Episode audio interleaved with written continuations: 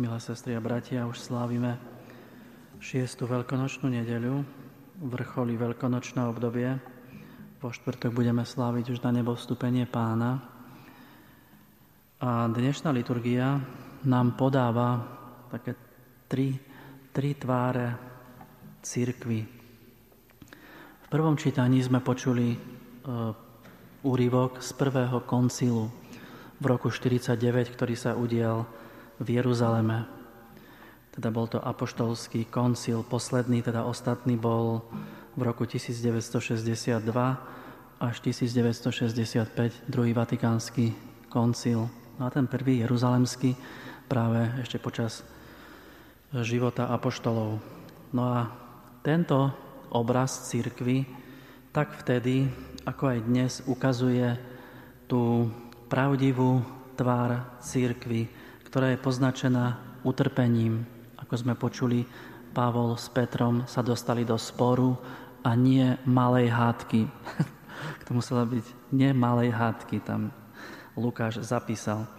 Predstavuje ju teda ten prvý koncil, ktorý riešil podmienky príjmania pohanov do cirkvy. Že pohania, ktorí uverili Ježišovi, rozbijajú pokoj a rovnováhu rasovú, teda že nie sú z toho vyvoleného národa. A, a preto by mali najskôr prijať tie podmienky, e, pravidla židovské. No koncil predstavil tri modely. Najskôr ten postoj Pavla, ktorý je zmierlivý, otvorený, ktorý má veľké poznanie a hovorí, že nie sú potrebné žiadne e, predpisy žiadne predtým, že priamo aj pohania môžu byť priamo vovádzaní do církvy krstom. Druhú tvár, druhý postoj, taký opatrnejší je Petrov a tretí Jakubov, ktorý priniesol rozhodnutie v riešení. Takže základná pravda, ktorú priniesol Jeruzalemský koncil a ktorú mali všetci prijať, na kresťanov pochádzajúcich z pohanstva sa nemajú klásť žiadne židovské predpisy. Ideál a každodennosť teda nemusia byť nejak v úplnom súlade, ale že život na tejto zemi má tie rôzne podoby, aby nás to teda neprekvapilo, lebo už vtedy to bola súčasť života e, církvy. Tá druhá tvár nám predstavuje druhé čítanie a to je druhú tvár láska a viera sme počuli v Evanieliu. V Ježišovej rozlučkovej reči spoločenstvo veriacich je spojené vierou a láskou.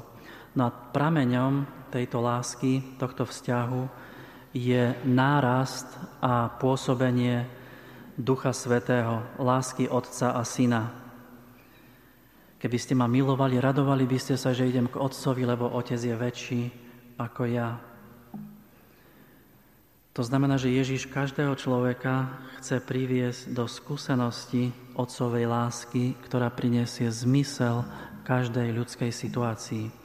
No a tá tretia podoba církvy, to bolo druhé čítanie, to je záverečná kniha Biblie, Apokalypsa, a to bol obraz nebeského Jeruzalema. Božia sláva, čiže jeho plná lásky prítomnosť, Nový Jeruzalem, zhromažďuje najvyššie svetlo vesmíru, 12 brán, stráži 12 apoštolov baránka. Najlepším komentárom je úryvok z listu Pavla Efezanom.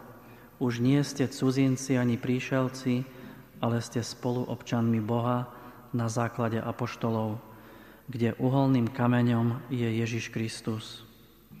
V nebeskom Jeruzaleme už nie je potrebný žiadna budova, žiadne stavby, lebo chrámom je Kristus, ba čo viac, sám spasený ľud, ktorý obýva mesto, je duchovným chrámom, ako píše svätý Peter v prvom liste.